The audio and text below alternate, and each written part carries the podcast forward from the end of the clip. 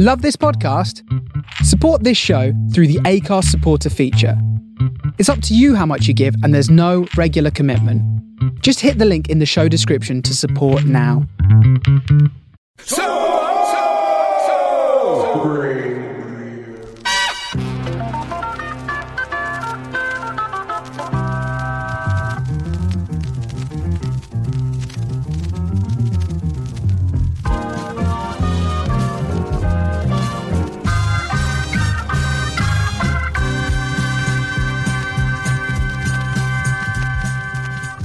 Welcome to a crystal clear world of recorded music created especially for you, the film, television, and radio producer. We invite you to listen to a sound sampling of selections taken from this new and ever expanding giant library of recordings designed for your current productions. Whether your subject matter be past or present, light or serious, drama or documentary.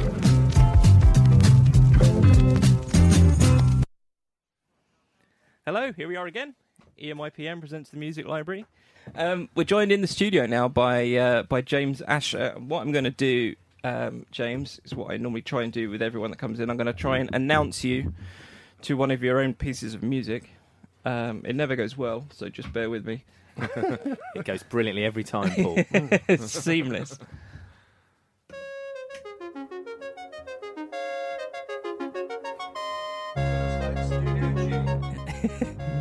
So, welcome, James Asher, the uh, composer of uh, some classic library albums on Studio G, as you mentioned. On uh, you did some with De Wolfe, um, with I have to check my notes again now. With Bruton, of course, um, and who also uh, composed with Pete Townshend, been sampled by UNKLE, by Chemical Brothers, and uh, multi instrumentalist uh, in the world of, I guess, new age world music uh, in that genre Sure. as well.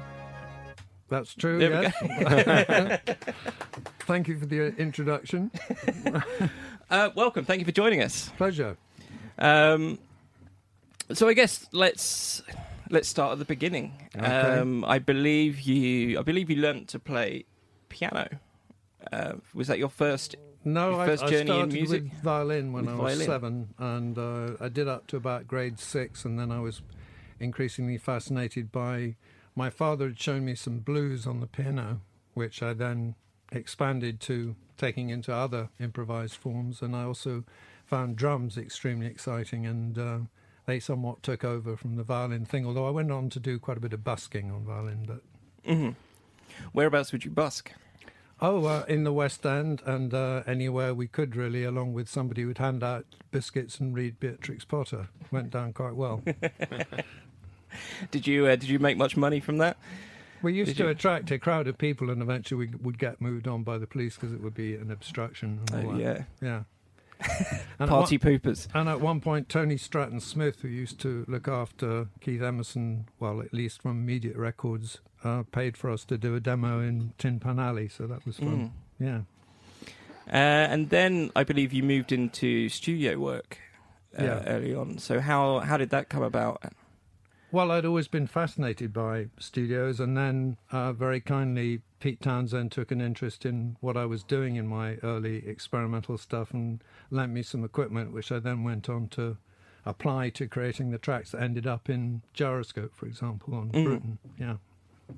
And do you feel like did that sort of inform your your composing in that in that time in terms of using the studio as a as an instrument as well? I guess in terms of Yeah, I mean, it was all really a, a glorious magic bus ride, really, for me. I mean, uh, as long as I observed the, it's got to have a definite ending routine, which library music always requires, and Mm. as long as it didn't change key or rhythmic groove too much, uh, you know, the sky's the limit, really. And I certainly explored lots of different things, Mhm. including like a, an early Korg polyphonic ensemble, which is the on the um, Umbrellas track, for example, which is Mhm. on the vinyl compilation. And how like how did you meet Pete Townshend? How did that? I sent him a tape because I was I, I always loved his writing. I particularly liked his rhythm guitar playing, and his unique way of making chords non-specific in terms of whether they were major or minor and that kind of thing, and the rhythm that went with them, and the of course the excitement of nutters like Keith Moon who are just glorious uh, anarchic marvels, really. Mm. Uh, and that led to your recording of the the track Peppermint Lump. It did indeed, yes. And so that was that was produced by Pete. Yes. Um, he did he write the lyrics for that as well, yes, he, and and did. he performs on Yes. it as well, obviously. Uh, and also, it's credited to well, you're the credited composer, but the Yeah. per- performer artist is credited as Angie. Yes, she was a 10 year old girl from stage school that had been brought in. So, And so, how how was it working on your? I guess your first release with a child, isn't? They always say you never work with children or or, or animals. Yes. Yeah. Well, I mean, I must admit, it wasn't really my expressed desire that it had a vocal, particularly on it anyway. I'd, I'd always heard it as an instrumental, and part of what Pete had liked was the piano cascading in three and three quarters inch tape delay, where it bounces around in a nice rhythmic form and you can play against the rhythm of that echo. Mm.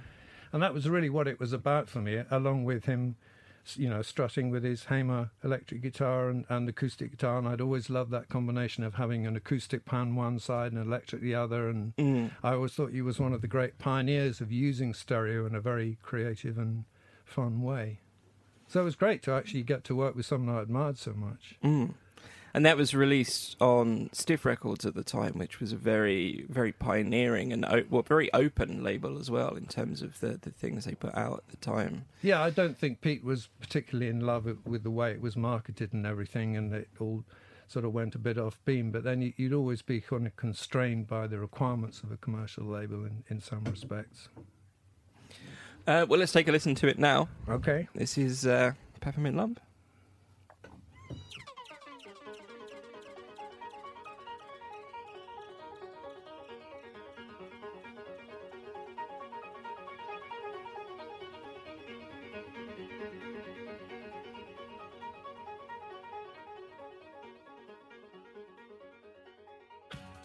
That was "Keep on Working" by Pete Townshend with uh, with yourself on drums. Well, actually playing packing case, Yeah. yes. Which Pete forgot when it came to the mix, and he couldn't understand why it sounded like that. but you can have a great idea at the time, and then a few days later, sounds different, huh? Yeah, and it's uh, and that was from 1980, wasn't it? I believe, and it it sounds. Uh, it just sort of reminds me of Elvis Costello from that time, but also kind of mixed. It's almost Queen esque the the operatic bit that happens in the middle. Yeah, playful stuff with the timpani and all that. Yeah. yeah, yeah. And you uh, did you do all the sort of auxiliary percussion stuff No, as well? no, or it- no, okay. no, just kit. Yeah. Um, and you also played drums on another track on that album as well. I yeah, believe. Jools and Jim. Yeah. yeah. Um, what was the experience like on on that record? Well, I mean, it was unusual in as much as Pete had um, dedicated a day of silence every year to Meher Baba, the spiritual figure he followed or follows. I'm not sure if that's still ongoing. So uh, it was, uh, you know, strange not to be given vocal instructions. And I get pieces of paper saying, go back the way you were doing it, but emphasize the on beat a bit more and that kind of thing. Mm. So it was a bit odd, and, and everyone was busy, you know, taking the Mickey because it was, you know, a bit uh, eccentric. But you know, he's a great creative person; he's entitled to do as he wants. You know? Mm. Is it just for that one song that that happened on, or was it? No, well, it was everything that day, Oh, okay. and Mm. uh, I think there was a few tracks that. Uh, But there was a number, I guess, and there was a number of musicians around that period that that found a uh, a faith, I guess, in that way, in that they it, they've they often turn to it to help with creativity. Richard Thompson and Linda Thompson they moved to a commune sure. uh, in yeah. the 1970s. yeah.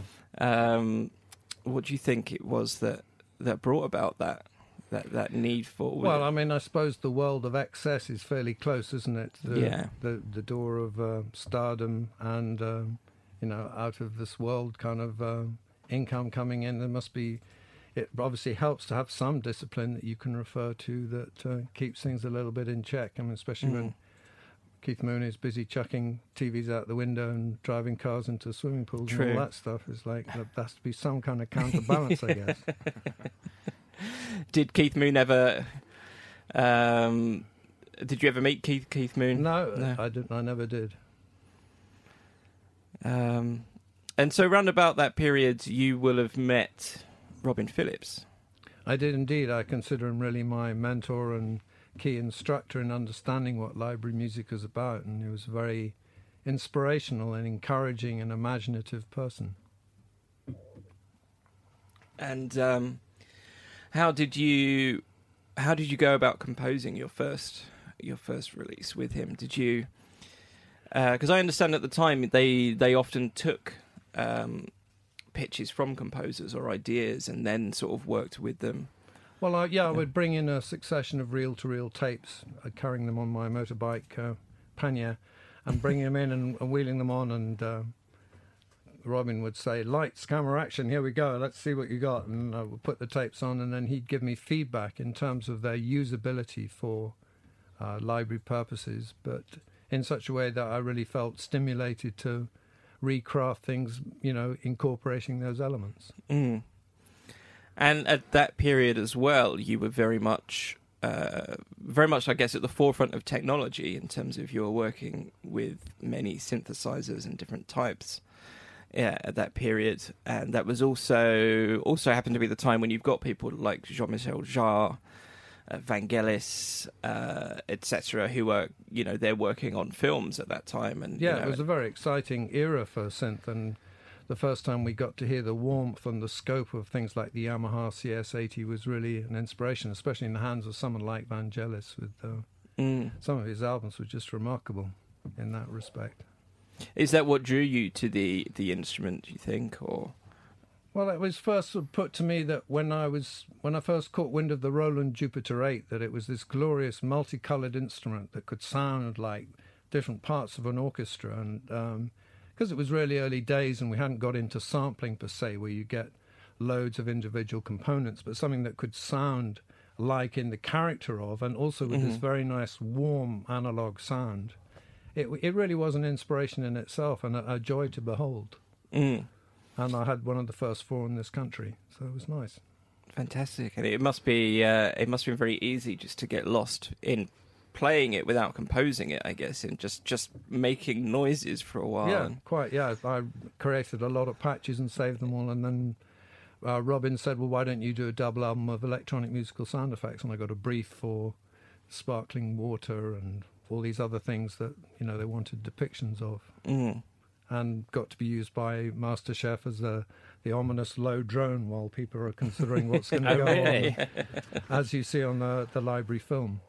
Yes, that's true. Yeah. Um, so let's play a couple of the tracks you did for Bruton. So these are both from the album Gyroscope. Cool. Um, I'm going to play a track called Newsbeat and then a track called Umbrellas.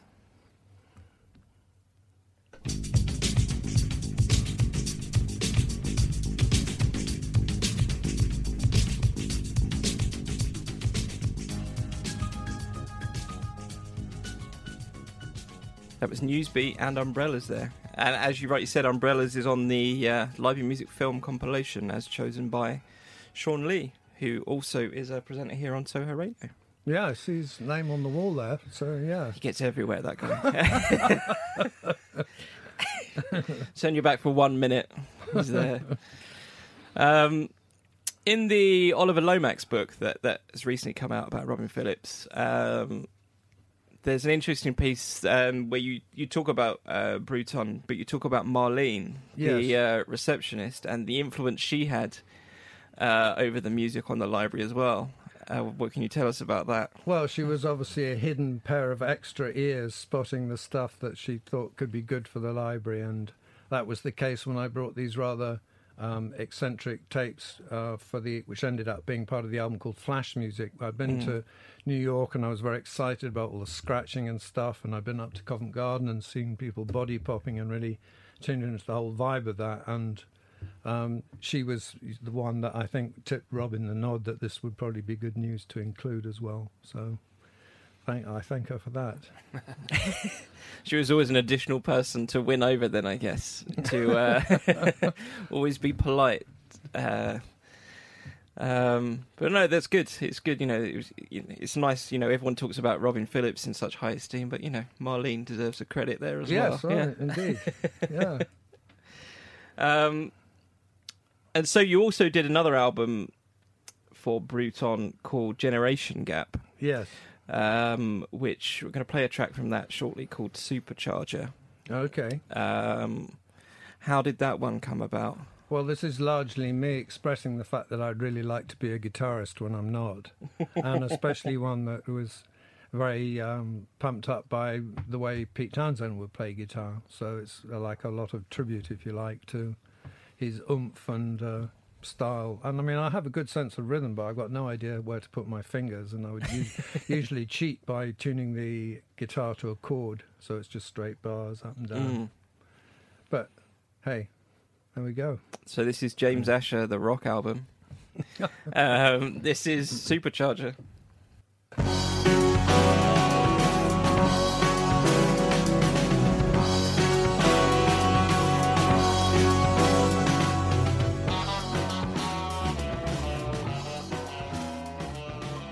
That was uh, Supercharger, followed by Telecom on the album Commerce. Um, now, the guitar playing on Supercharger, bits of that remind me. It's it's quite Fripp esque in parts. I think Oh, it's really? got that That's interesting. uh, that real sort of texture of uh, uh, it's sort of precision, but a wall of guitar noise as well at the same time, which Oh, which he did very well, and which obviously you've done very well as well. Oh, thank you. I'm totally unaware of that. Um, and then that was followed by the track Telecom yeah. there from the album Commerce, which is that's all sort of business or industry related tracks, isn't it? I think that's um, But, but the fun thing for about, about that album for me was I got to play kit in a really nice studio called Lansdowne with an excellent drum engineer called Chris Dibble, mm, and to play Thundering Toms and have them really well recorded as a drummer is, as I'm sure you can uh, Yeah, yeah. relate to, most gratifying and. Uh, yeah, finally they sound like they should. mhm. So that was Cool. nice. and that would have been with Adrian Kerridge at the Uh, time.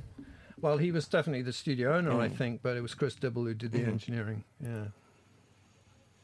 Um, so one of one of your famous library albums, I guess, is the one called Abstracts, which is that was put out by Studio G at the time, and that has, I mean, that's it's been sampled a couple of times. Some of the tracks on that, Mhm. but it was also it was a double album, I believe, was it, Um, or was it originally in two? no, it was in- originally one vinyl album. Mhm. But I mean, John Gale, who ran Studio G, was a very imaginative man. uh, Strangely and interestingly, perhaps a Gemini, much as Robin was. But he had this um, scope for ideas or a feeling that you could have an interchange where it would, you know, he would encourage somehow you to come up with interesting stuff. And then, Mm. and you know, he had a fairly exotic and playful way of depicting his music as well, because he had these animated cartoon covers, which you know, the downside of Mm. which is that not everybody takes them terribly seriously. But they, they're again, you know, it's pretty idiosyncratic and out there, and you could really Mm. readily identify. Oh, well, that's a Studio G album. Yeah, So good on him for being so individual. And uh, Yeah, because I saw the original cover today and then was very confused because because I hadn't seen it prior, and it, Yeah. it's sort of a man in a flat cap, I believe, in that sort of. It, it reminded me a bit of Andy Capp almost, Right, but right. um, but very sort of an ornate sort of illustration on it. But yeah, I hadn't seen it prior to today. right. Um, What for the commerce? No, that's for the Abstracts. Abstracts, Oh, gotcha. Studio G album. okay. Yeah. Um, So what's the cover on iTunes then? That's one that came later. Yeah, Or- so that's like it's like a black and white, but it says Yeah. abstracts. But again, it's another drawing. I was going to say Yeah. I thought that was the original cover, but No, there's another one. Mm. Um, so we're going to play two tracks from that album. A track called "Heavy Train," um, which this one was actually sent to me by a, a composer that I'd been working with, who um, after after we we talked through library and what what he was going to do. He then uh, played it to me on his phone. It was just like, I want to do something like this. How bizarre. Um, and we're also going to play a track called Asian Workshop as well. As sampled by the Chemical Brothers. Exactly, yeah. Hmm. Okay. Um, so yeah, this is Heavy Train.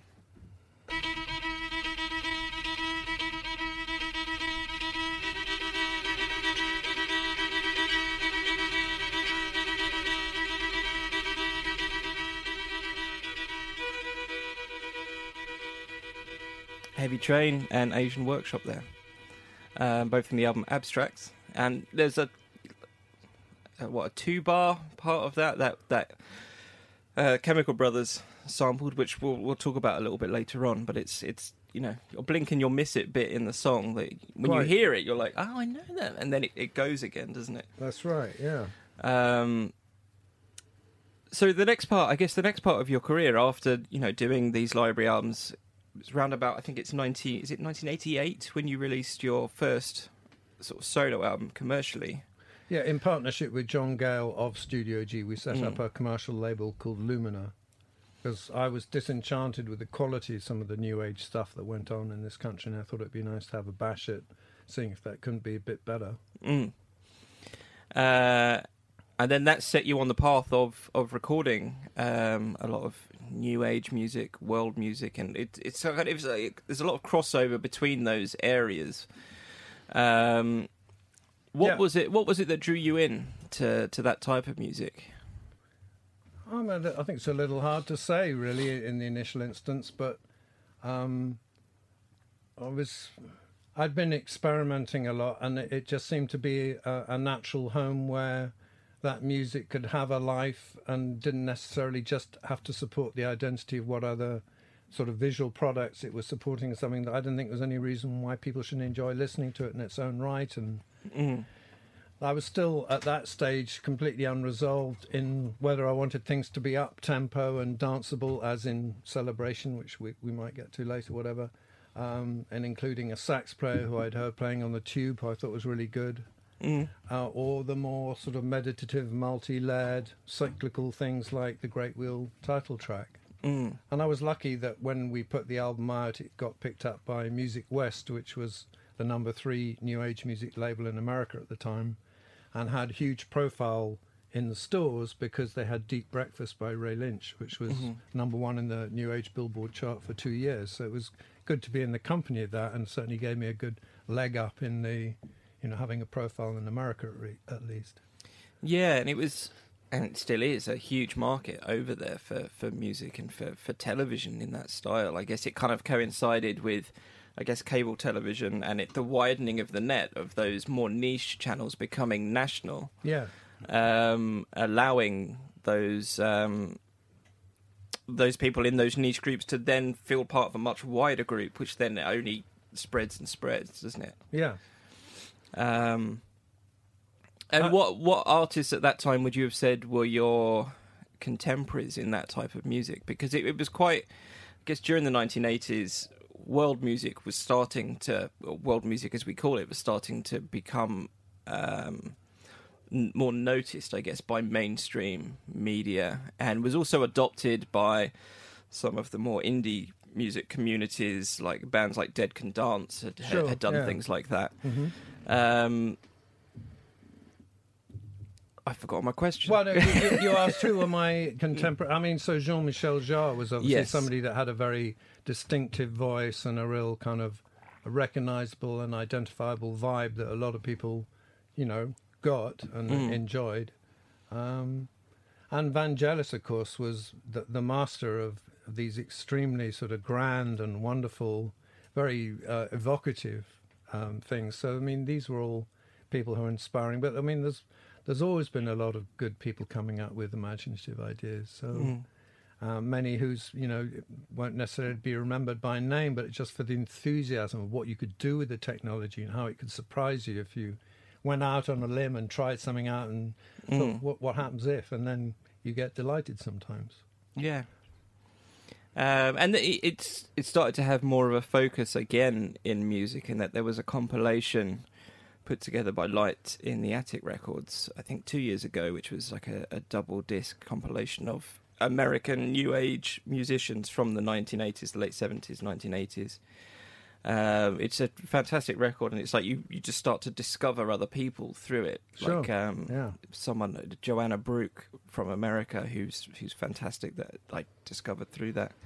And so there's another there's like there's a focus on it again now I think in that way. I think there's always the need for people in music to to discover this patch of undiscovered music and we've seen it in library music and I think it's happening in this in this And there'll be also elements of kind of jazz moving in in and out. I mean, Uh, I know jazz was always the cardinal no-no in my early instructions about libraries. I don't do library. I don't do jazz. Uh, but uh, I mean, John McLaughlin, for example, Yes. hi- his imaginative integration of guitar effects and then really incredible drumming and energy and all of that is, you know, equally part I see of this what I was influenced by. Mm. Visions of the Emerald Beyond or something is a phenomenal track, for example. Yeah.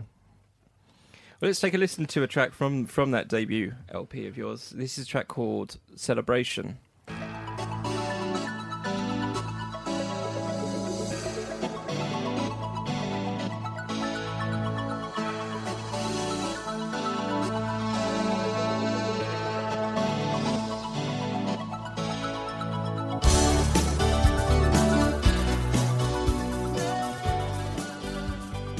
Celebration and Send in the Drums.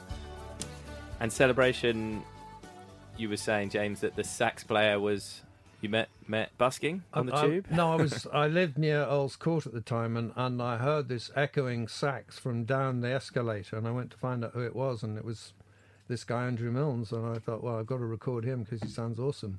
And, uh, Pretty. Would you mind?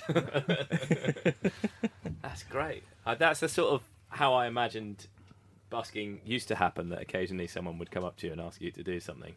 But um, I always feel like that doesn't happen as much anymore. right. Well, ma- maybe it, it should. Maybe Maybe it should. maybe we should go scouting. Maybe I need to start busking. Yeah.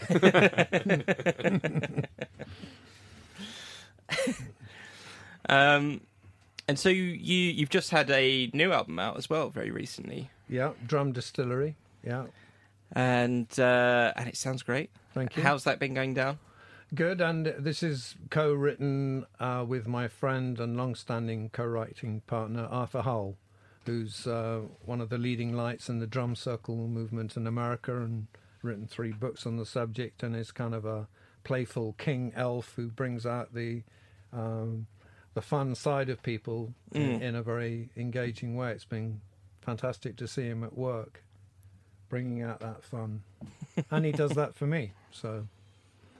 And how do you how do you work together on that? Are you are you going over to the US or No, each year he does a tour involving normally a teaching part of it, which is in Scotland, after which he comes down and spends a week to 10 days or so with me. And we've been doing that now for 15 years, and we've got whatever it is uh, five or six albums and a few EPs. And it's always just a, um, a really fun journey without barriers, really. And uh, sometimes it will be really ambient and spacey, and other times it will be. We did an album of play along rhythms for people to have fun drumming along to, and um, yeah, I mean, however the mood takes us, and it's fun to have a co-creative spirit to, you know, join in with that. Definitely.